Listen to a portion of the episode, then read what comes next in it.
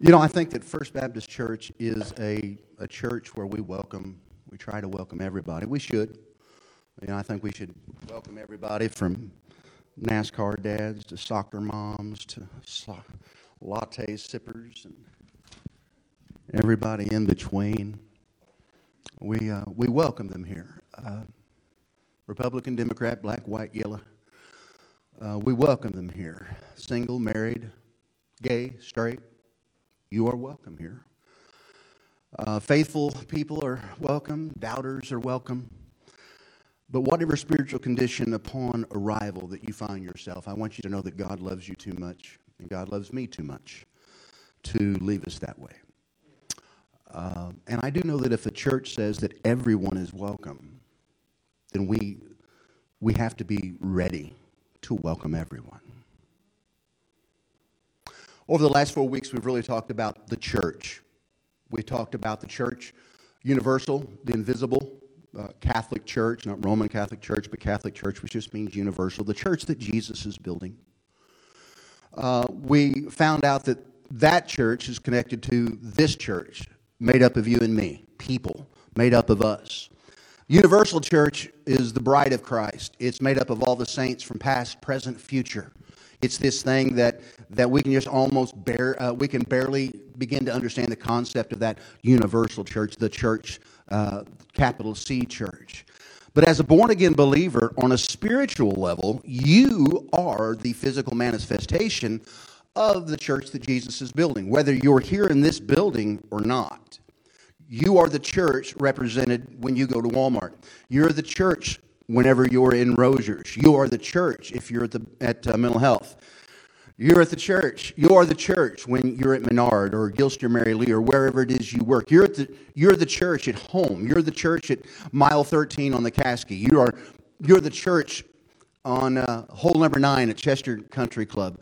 You're the church wherever you're at. You as an individual. So when we say the universal church is everywhere, you could be found in the in the, the darkest bush of Australia all by yourself. That's where the church is. Because you are a part of that universal church. Uh, in John, nope, yep, John chapter seventeen, there's something that's called the priestly prayer. One of the most beautiful passages in Scripture. Jesus is praying for the twelve disciples because he's getting ready to go to the cross, he's getting ready to die, he's getting ready to be buried, resurrected, ascended back into heaven. So he prays for the twelve disciples, but then he switches gears in the middle of the prayer and begins to pray for people who are going to be saved because of their testimony. And if you've ever doubted if Jesus is real, why do you think you're here today? If that would not have happened, we would not be here. Because we are saved because of what those guys told us that Jesus told them two thousand years ago in a little town in the Middle East. Y'all, this is what Jesus prayed for you and me. I don't ask for my twelve disciples only, Father, but I also, I pray for those who will believe in me through their word. That's you. That's me. That's us. So Jesus is literally praying for the bride, the church, that's going to come afterwards as we're sitting in this room today. That they may be one, just as you, Father, are in me and I in you, that that church, my believers, my family, my, my, my brothers and sisters, that they may also be in us so that the world may believe that you've sent me. He's saying the church has a responsibility. The people who come after my disciples who say yes to me, they have a responsibility to let the world know that I'm real. To let the world know that I am who I said I was. Look in verse twenty-three. I and them and you and me, that they may become perfectly one, so that the world may know that you sent me and love them even as you loved me. Church, there was a prayer that Jesus prayed for you and I that we would be one. Now the local gathering, this church is also, we are, this church, First Baptist Church, we are also the local physical manifestation of the universal church, the church that Jesus is building. We are that franchise at seven nineteen State Street. That is who we are. And we are connected into the bigger church, and the bigger church is, praise God, connected into us. The truth of the matter is there's no separating you from the church. Even if you left this church, this little C church, you are still connected to the capital C church. You can't leave that church. You're still in it. Uh, there's no separating you from the church, and there's no separating the church from you. Uh, they're indivisible.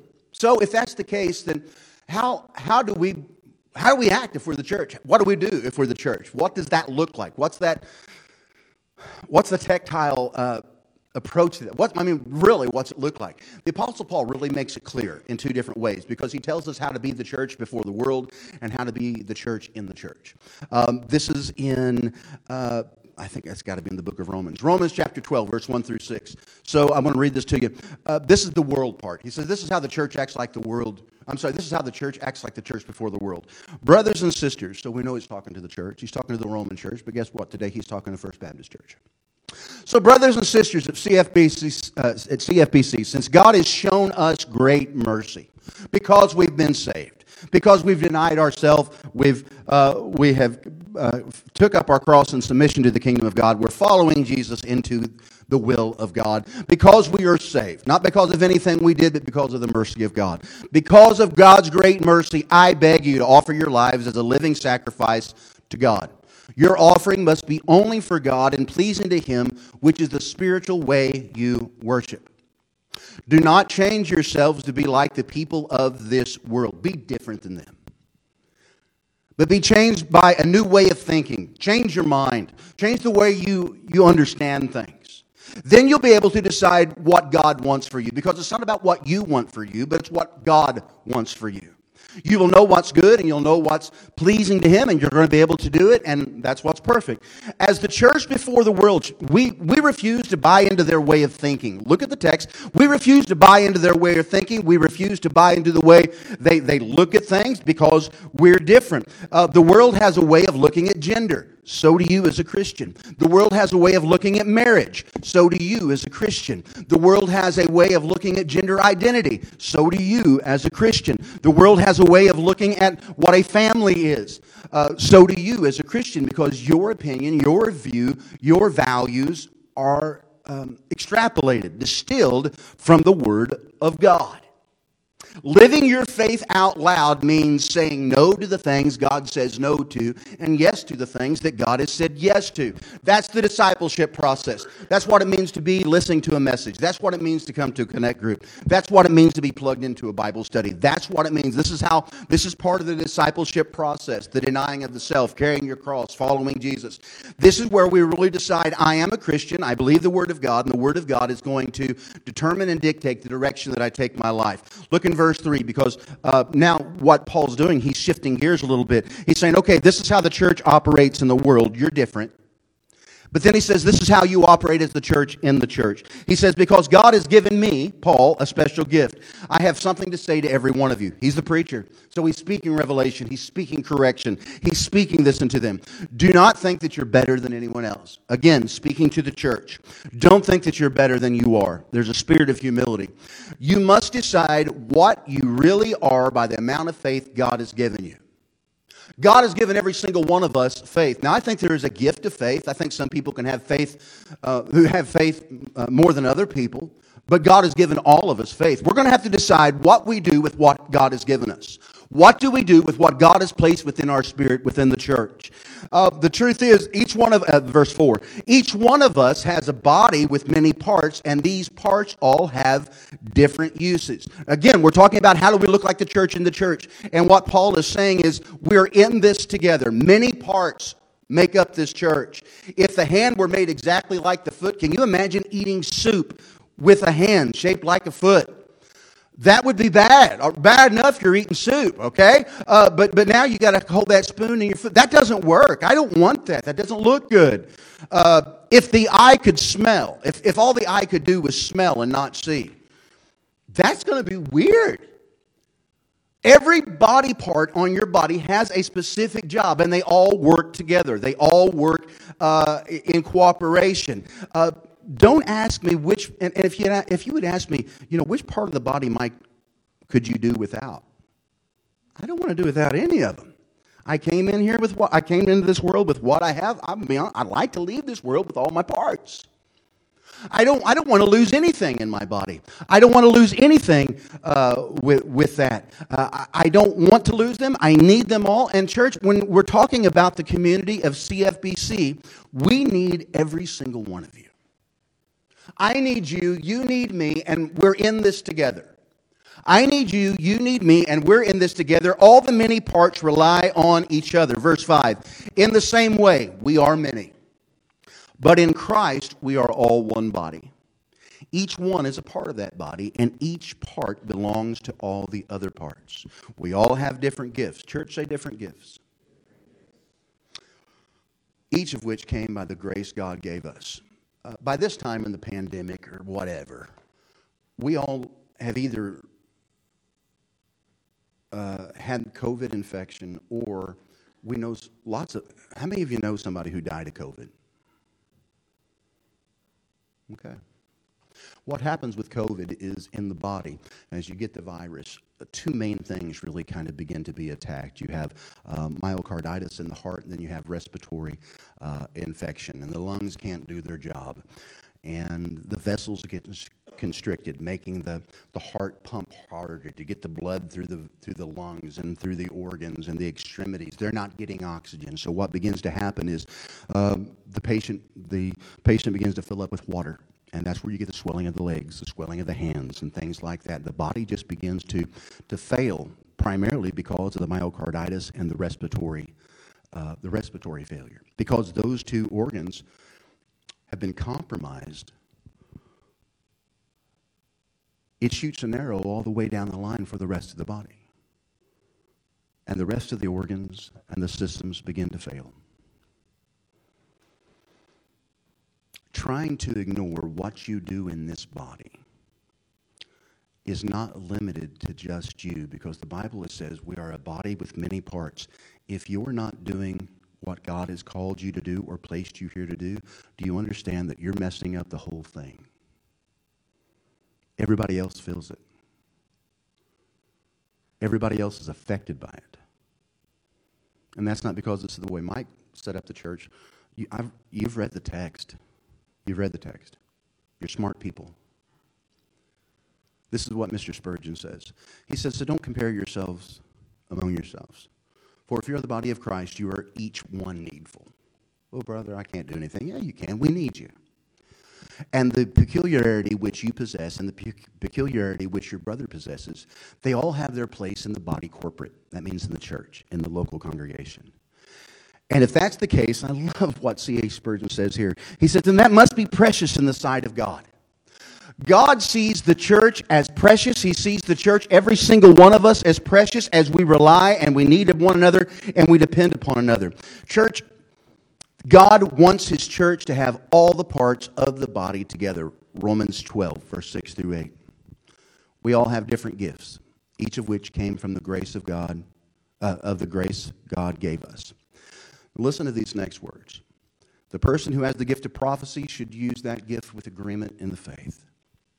Anyone who has the gift of serving, what should they do? Anyone who has the gift of teaching, what should they do? Whoever has the gift of encouraging others should do what? Basically, whatever your gift is, do the gift.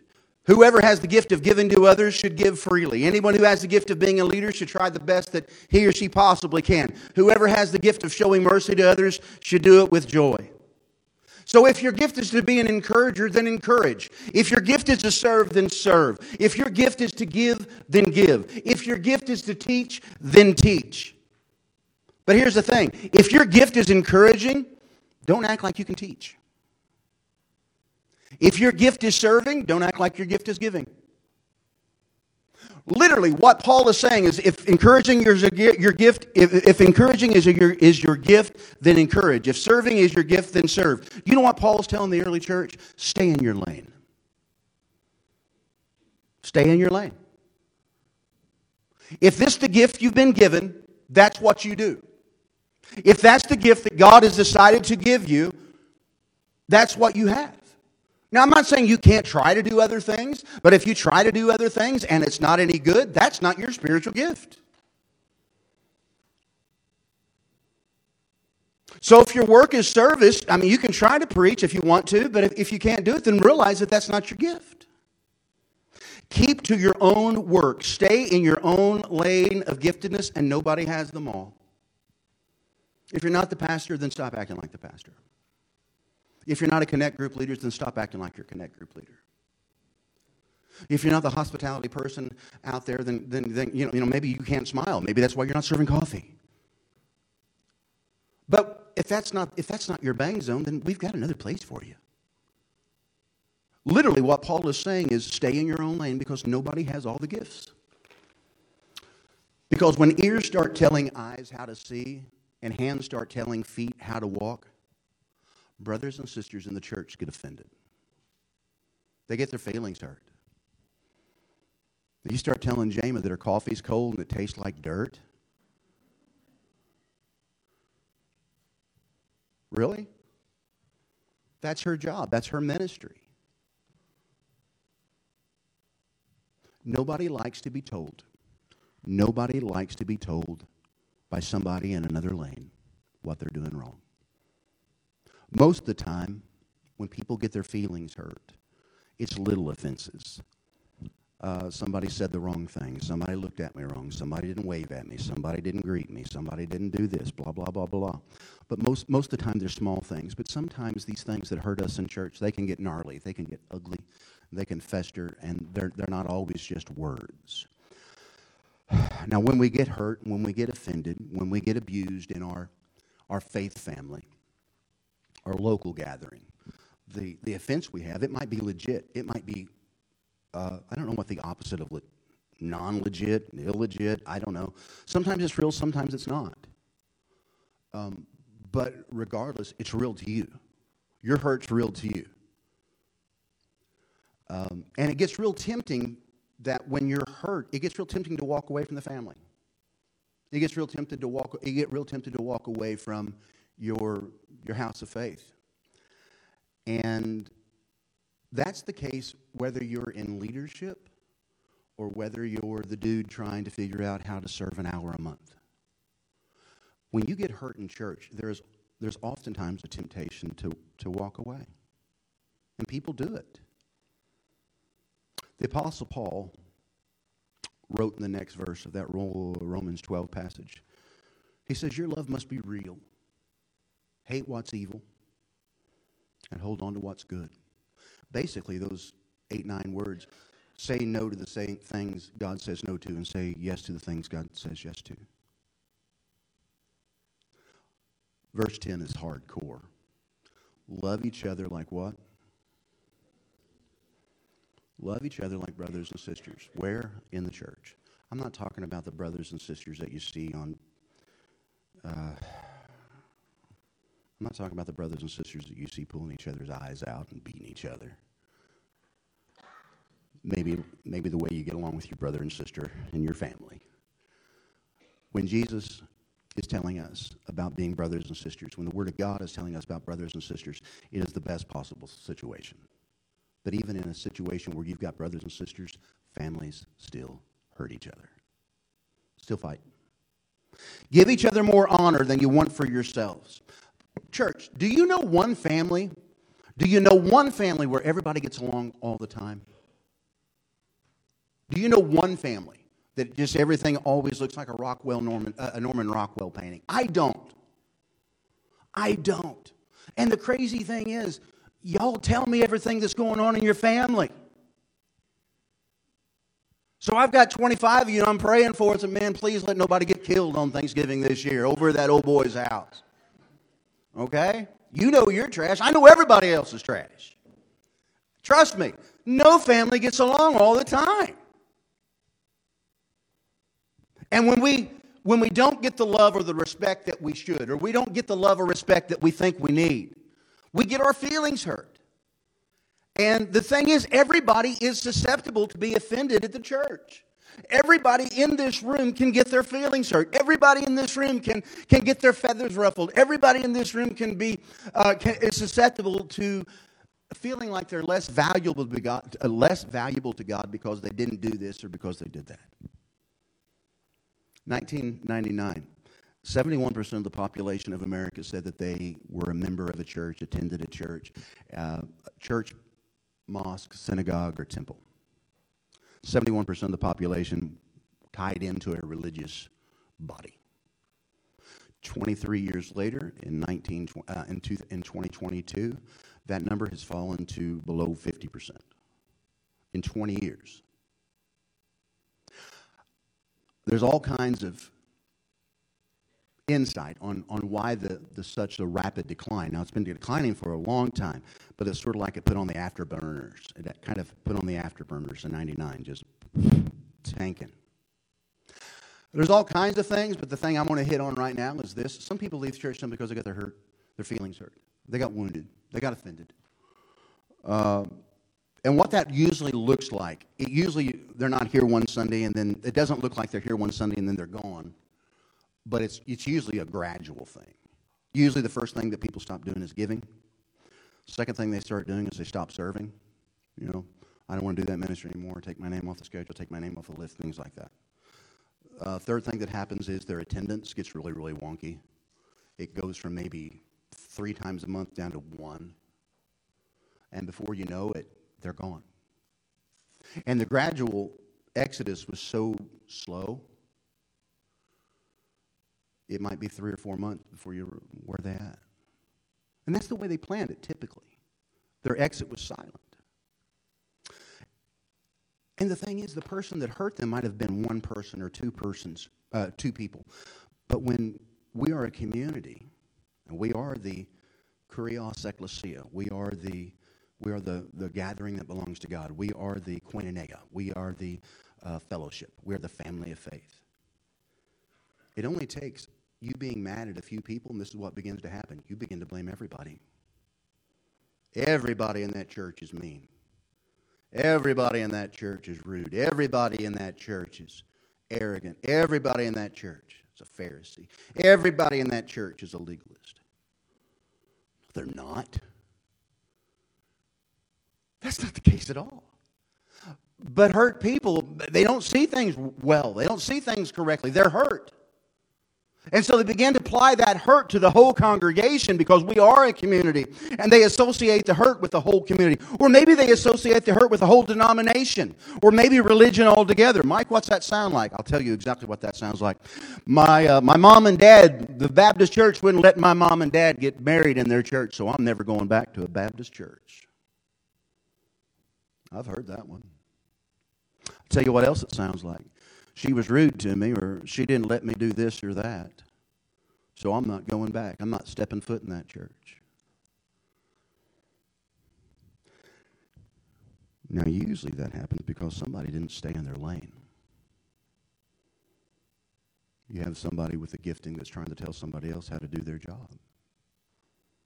Lots of times that's what happens. The church is a powerful thing, church.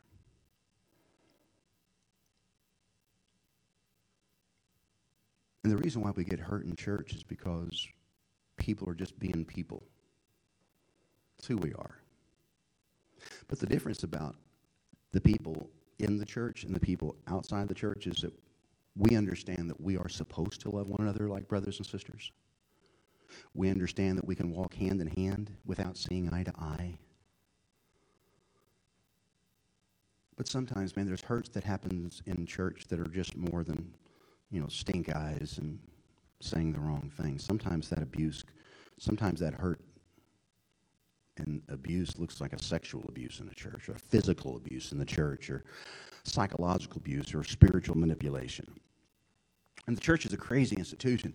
Um, in, in Miz Pam's and my life, the church has kind of been at the center of all the great things that's happened in our life. We've celebrated with people, graduations and, and marriages and baptisms and uh, all, all kinds of things. The church is there for you during the, the best parts of your life. And the, and the church is there for you when your life is going down the, the toilet. Man, this church is there for you when you need it. Your, your, your marriage is on the rocks, or your kids aren't talking to you, or the boss is being a jerk to you at work, or you're just going through a dry season. You run to that church because you realize, man, this is where I'm fed, and this is where I'm encouraged. There's great power in the church, and because that power is in the church, it's real. We also have a great power to hurt people. You can get hurt in church. And the thing is, typically, the more you serve, the more chance and the more likelihood that you have the possibility to be hurt. Very few of you are going to be offended on a Sunday morning when your service is, is putting ten thirty to eleven thirty at C F B C. I'm not going to, whole lot going to offend you. But you start serving with people and laboring beside people and ministering beside people, beside people. You, I'm sorry if, if you've been hurt in church, but if you've never been in hurt, in, uh, hurt in church, I'm sorry, but you probably will be. I'm going to tell you why. Because we're busted people. We're in the process of being sanctified. We're, we're in the process of being healed, healed, and we're not there yet. If you've been hurt, I'm sorry. And if it's my fault, I'm doubly sorry. Understanding the cause of your hurt, though, is what's going to help you avoid an aversion to church or help you stop running away from church. Understand the cause of why you're in pain. Why do you associate the church with your hurt? If your hurt involves a physical or sexual or psychological or spiritual manipulation to you or to your family member, that's a traumatic injury. It's going to be hard to overcome that. Because that stuff, it shouldn't go on in church. So the first thing I want to tell you is that if you've had a traumatic injury like that at this church or another church, don't deal with those situations by yourselves. Those are reportable incidents. Those are things that that that that should not ever happen within the family of God. If that situation uh, occurs, tell somebody in leadership. If you don't want to tell me, tell Pam, tell Don, tell tell Linda, tell somebody. In the case of a reportable incident, I'm I'm, I'm talking about underwear stuff. Alert the appropriate authorities inside and outside the church, but listen to me. If there's ever sexual abuse here, do not let this church or anybody in this church talk you out of reporting it.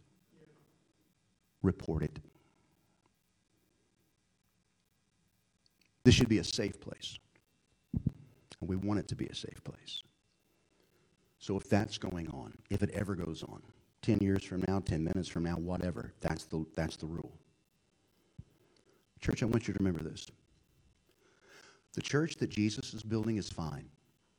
The church that Jesus is building with you and me, the universal church, there's not a problem there. People get along in that church.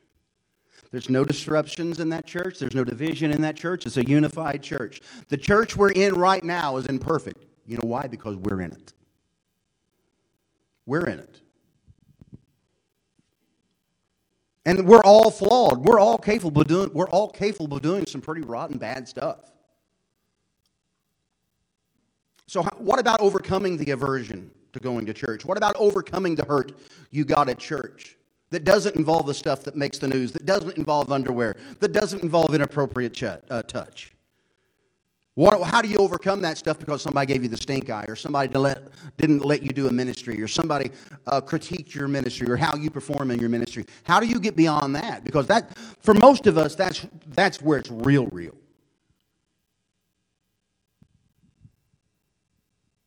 People get burned in the church sometimes and they leave severely wounded. And the first thing we must do is, is humbly discover the cause. What was the cause of the aversion or the hurt? We've been hurt by people. We've been told no. And instead of having just an issue with one or two brothers and sisters, we start focusing the hurt on the whole group. And this is what it sounds like. The people down at the Baptist church are unfriendly people. They're a bunch of judgmental people, a bunch of hypocrites. Well, yeah, we got some hypocrites, and we've got some judgmental people, and yeah, we got a few stinkers. But most of you people are good people. You love people. But can I tell you something? All those other people are over at the church too. Oh, we've been hurt or we've been told no by leadership. A situation didn't go the way we thought it should. So what we do is we respond emotionally to that action, or we respond emotionally to that, that hurt. So instead of having an issue with just two or three brothers and sisters, now we have a problem with the whole church because that's what we do. Those people down there are hypocrites or they're unfriendly. Church, blaming the whole batch of apples because of a few bad apples will always lead to bitterness. If you were hurt here, maybe it was us, maybe it was you. I'm sorry. And maybe you got hurt here so bad that, that you're gone. You left C F B C, uh, left a bad taste in your mouth, and maybe... Maybe I just need to tell you this. Don't let the bad experience you had at C F B C sour your view on all churches. As the Osmonds taught us, one bad apple don't spoil the whole batch, girl. just because you had an unpleasant experience at C F B C, or maybe it was the United Methodist Church, or maybe it was Grace, or maybe it was Saint John's, or maybe it was Saint Mary's, maybe it was Family Worship Center, maybe it was at Ebenezer, maybe it was the First Baptist Settles Grove, it doesn't, doesn't matter. I want you to know that maybe that wasn't the church for you, maybe this isn't the church for you, but there is a church for you out there. One bad experience doesn't ruin the whole thing from this point on down. You may have had a bad experience, but not all churches are going to be dangerous to you or toxic or hazardous. Try somewhere else. And it can be hard because when there's people attached to your heart, for some for some of you, you know, you, you've had a bad experience or you, you've been offended or whatever, and you don't want to leave the church and you just need to stay there. You might need to you might need to, to do some, some biblical conflict resolution, and this is hard stuff, but I want to show it to you. It's in the book of Matthew chapter uh, eighteen. If your fellow brother, your fellow believer, sins against you, man, go and tell him. Uh, go and tell him. Make sure you put it on Facebook and tell everybody what he did wrong. No. You don't tell everybody. In fact, you keep your mouth shut. And you go to that person in private. You help that person. If he listens to you, you've helped that person be your brother and sister again. Again, man, there's this whole familial relationship. In the church, we're brothers and sisters. Those aren't my words. Those are the words of the Master. But if he refuses to listen, go to him again. This time, take a couple guys from the church with you, or a couple gals from the church with you. Every case be, uh, must be proved by two or three witnesses. If he refuses to listen to them, then tell the what? Let's get more people involved, because our, our, our aim here is to have a fellowship, have a family.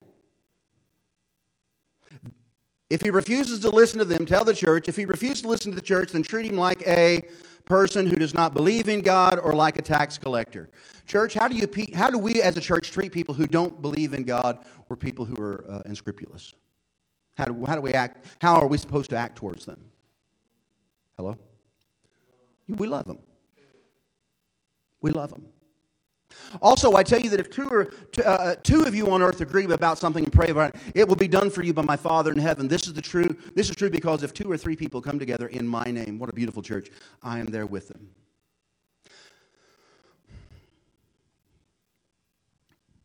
This is a church for NASCAR dads, soccer moms, Republicans, Democrats, single, married, gay, straight. And God loves us too much to leave us in the spiritual condition we were in when we arrived. When we arrived, he wants to make us different. Do y'all believe? Is, is that true? Should we welcome everybody? Got a question for you.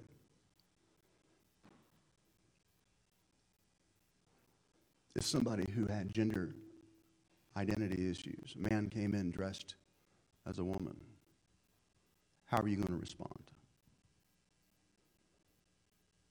How are you going to act? Same-sex female couple come to this church. How do you react? Oh, Mike, I liked it a lot better when you said everybody was welcome. Now you're asking me how I'm going to do it. Can I tell you something? Every single one of us needs a family of faith. And we're going to have to decide if we're going to be a biblical church who welcomes everybody, who knows that everybody's flawed, who knows that everybody's sin, and not everybody's sin looks like ours.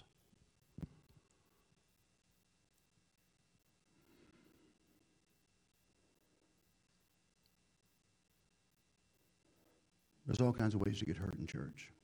Here's another way. If it's a biblical truth that caused you pain, you don't have to forgive anybody. You just need to accept what the Bible says. Mike, what's that? What do you mean by that? I'll tell you exactly what I mean by that. I've made people mad before by preaching what the Scripture says about sexual identity. I preached what the Bible says about marriage. I've preached what the Bible said about human sexuality. I've preached what the Bible says about life, remarriage, gender roles. Respect and honor for your parents. I preach a message like that and it comes straight from the Word of God. I'm real bad about that. And they hear the message and they leave angry because of what I preached. There's nothing I can do to change the Bible. There's nothing I can do to change what God's word says. And as Christians, if we say no to the things God says no to and yes to the things God says yes to, if the problem is what the Bible, if the problem is that the Bible has made you mad, that's not the church's fault.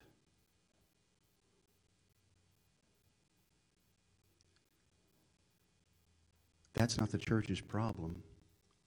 That's your problem. Did you hurt? Did your experience cause you pain, shame, betrayal? Maybe you've, maybe you've been felt, maybe you've been made to feel less valuable because maybe you don't serve as much as somebody else.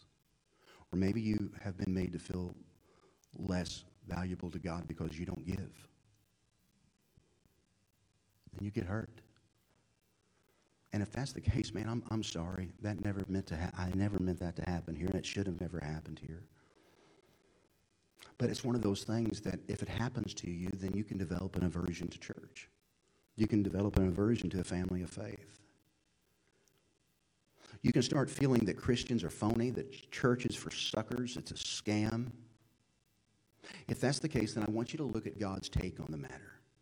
If you're hating a brother or sister in church, chances are you've bought into a lie from the devil. If you hate people in your church, chances are you've, you've bought into a lie that the enemy has spoken from the pits of hell. Because the Bible tells us we love each other. We get along. We put more worth on, e- on each other than we do ourselves. Now here's the thing. Christians can be judgy. They can be self-righteous because Christians are sinful. We are fallen people. We are not perfect. And but that's not who God is. That's not who God is. It's who we are, but it's not who God is. It's not God's will for his people to be that way, but because we're sinful and we're broken and we're in the process of being sanctified and healed, sometimes we still act like we're lost. The secret reason why there's so much hurt in the church, I believe, is because there's a misunderstanding of grace. Man, we sing about amazing grace, and we we think amazing grace is incredible because it saved us, it redeemed us, it took away our sins. We were reprobates, fallen humanity. We were sinners, but thank God for his amazing grace. We're no longer lost. We're no longer in chains. We're no longer prisoned, uh, prisoned with sin. We, we understand grace, and when we receive grace, church, we look at everybody else and we call them sinners.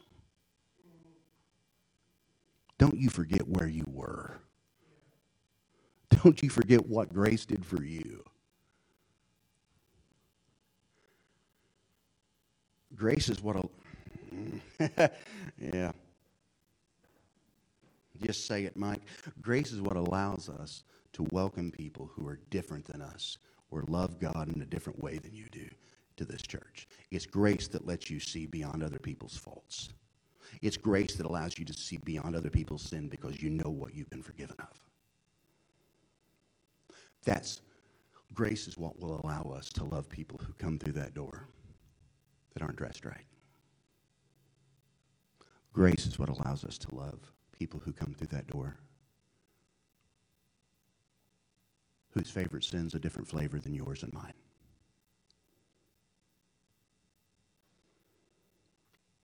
The whole world knows what the church is against, but dadgummit, they don't know what we're for. And we love them. How can we be angry at the victim of the enemy?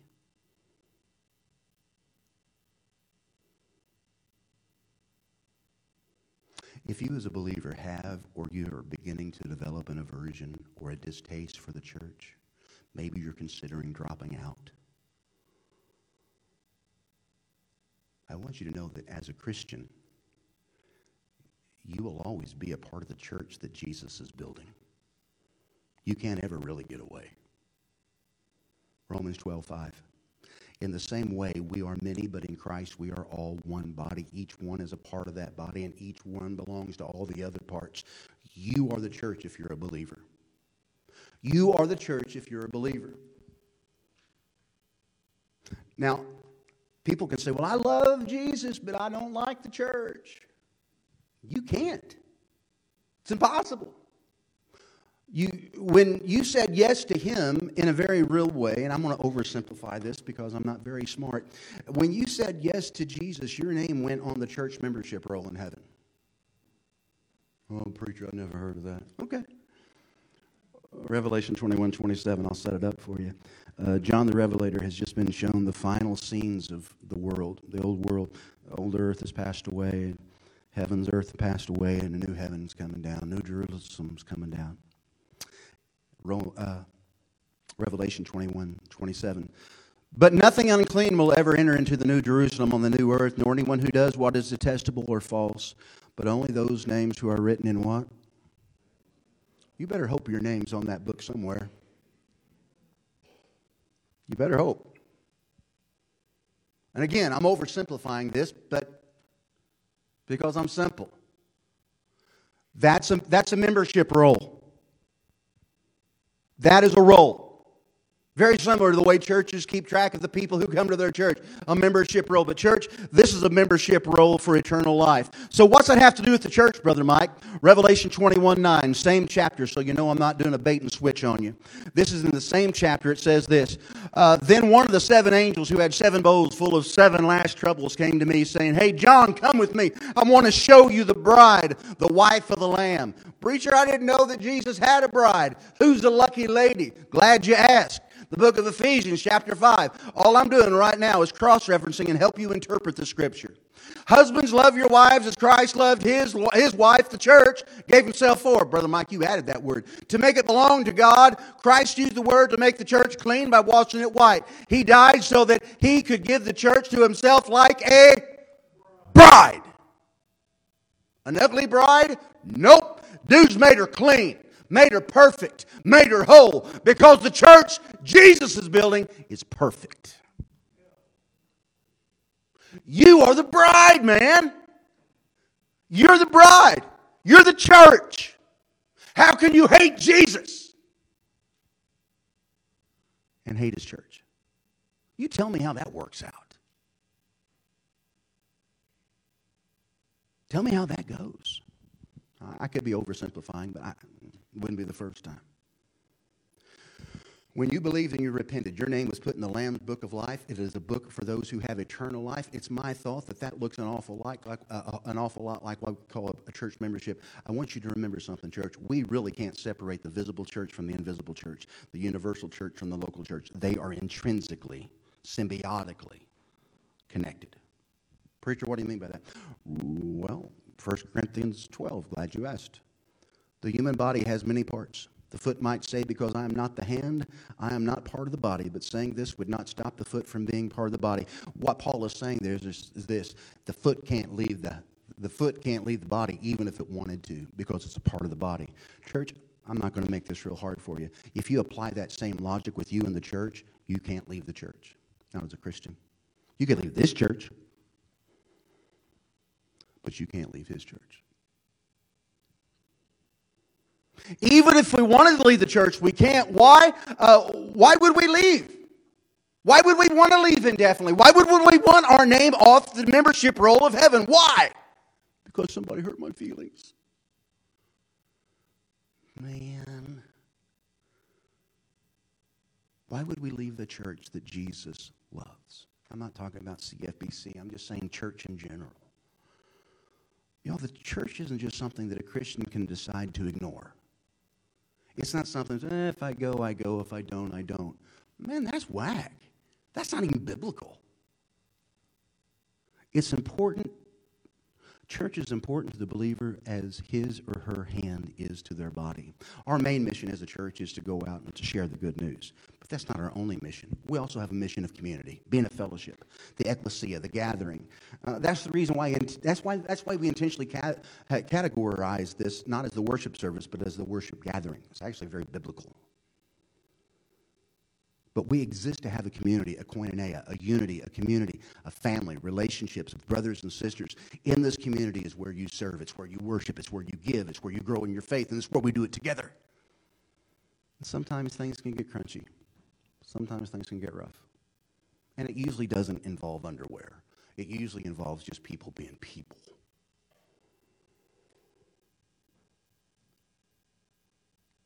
If I could have every hand bowed, every eye closed.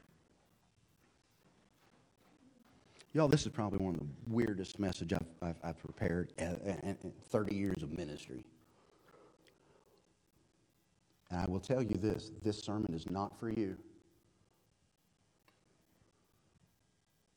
as much as it is for me. It's not something that's for a few people, it's for all of us.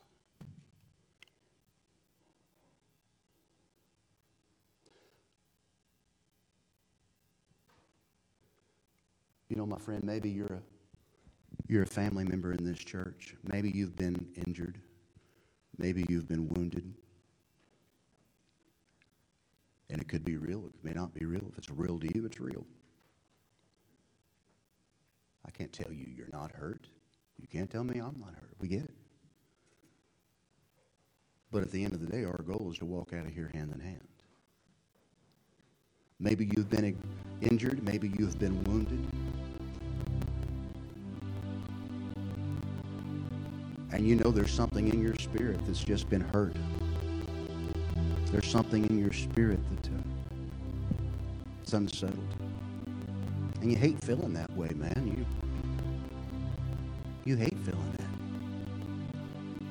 that. And today, man, you've heard some truth. You've heard some truth that you may not like. You've heard some truth today with things you may not like. But just ask yourself this. Did, did, did Pastor Mike show me the text? Did he show me what the Scripture said? Did he show me what the Word of God said? If I did, I've done my job.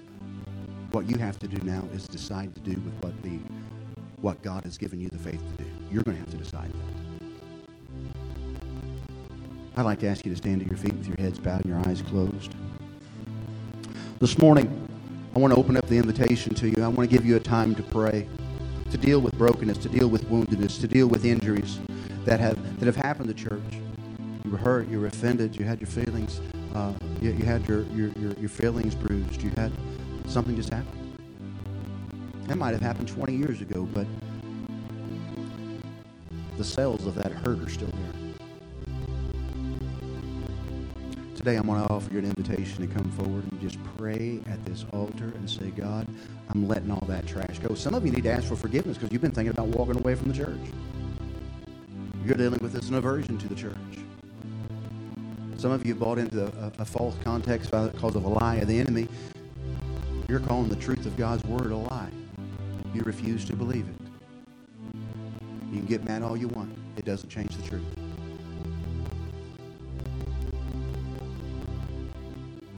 So you don't need to forgive anybody. You just need to accept the truth. And that's not the church's problem. That's an individual issue. But the invitation's for you too. I guess what I'm saying is, in a moment, would you come forward and say, okay, God, I'm I'm going to get rid of my idea of what church is or was or supposed to be. I'm going to start following the idea of what church is according to you. How you set it up to be. Not the way the Southern Baptist did, but the way Jesus did. Not the way that the Missouri Synod did, but the way Jesus did. Not the way that Rome did it, but the way Jesus did it.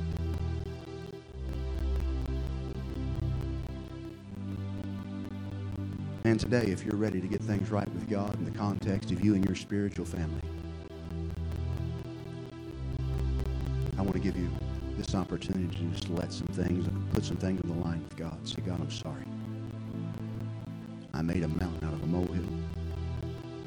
I responded inappropriately. I said something I shouldn't.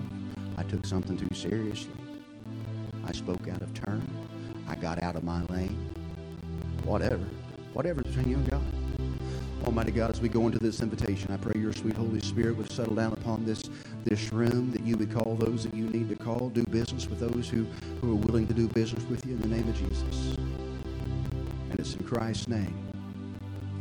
And amen. What are we going to sing? The invitation's open. Would you come? Oh, come to the altar. Oh, come to the altar.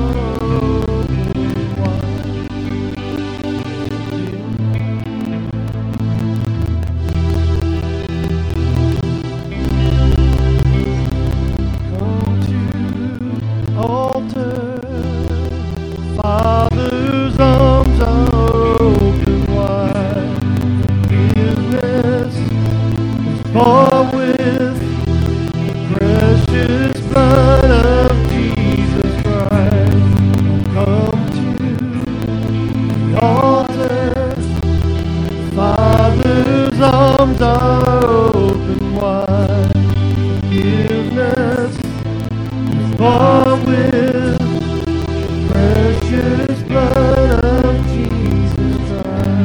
Every head bowed, every eye closed. Pam, you continue to play, please. I cannot believe for one second. I cannot believe for one second.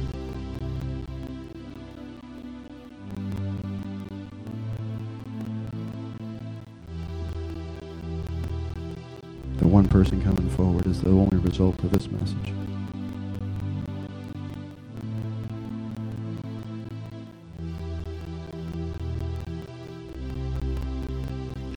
In a moment, we're going to sing again, but I want you to understand something.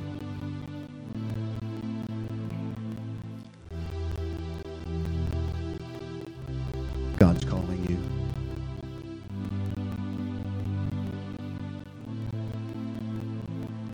To be the best part of this church that you can possibly be. Or if it's not this church, he's calling you to another church to be the best you that you can possibly be in that church for the kingdom of God.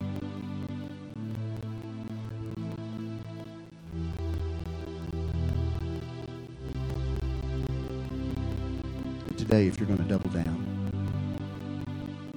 at this church for the kingdom, today, if you're going to double down with ministry, today, you're going to double down with your spiritual gift, you're going to serve.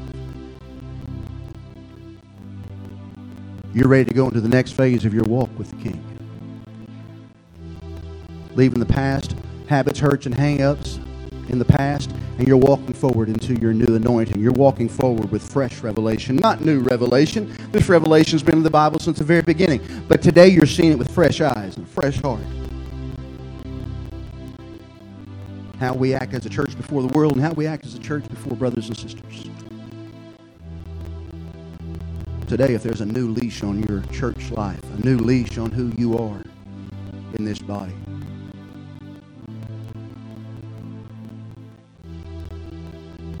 give you one more opportunity. You confess me before men, I'll confess you before my Father. You deny me before men, I will deny you before him. If you're making a decision today, make a move. Lord God, as we go into this extended invitation, if I'm reading the room, Lord, if I'm reading the room wrong, if I'm reading your spirit wrong, forgive me. But Lord, if you want to set people free, would you do it right now? Would you let the people respond with openness? It's in Jesus' name we pray. Let's sing, Brother Chris. I'll come to the altar. Father's arms are open wide. Forgiveness was bought with the precious blood of Jesus Christ. Come to the altar. Father's arms are open wide.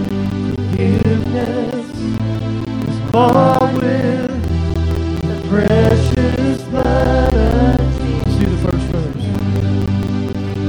Hurting and broken within, overwhelmed by the weight of your sin, Jesus is calling.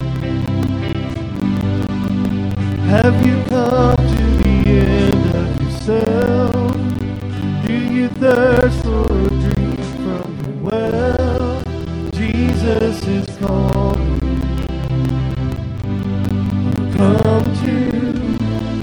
Altar, the Father's arms are open wide. Forgiveness is bought with the precious blood of Jesus Christ. We'll come to the altar, the Father's arms are open wide. Forgiveness. All with the precious blood of Jesus Christ. Leave behind your regrets and mistakes. Come today, there's no reason to wait. Jesus is calling. Bring your sorrows and trade them for joy. From the ashes a new life is born. Jesus is calling. Come to the altar. The Father's arms are open wide. Forgiveness is bought with the precious blood of Jesus Christ. Come to the altar. The Father's arms are open wide. Forgiveness is bought with the precious blood of Jesus Christ. Are you hurting and broken within? Overwhelmed by the weight of your sin? Jesus is calling. Have you come to the end of yourself? I have. Are you thirsty for a drink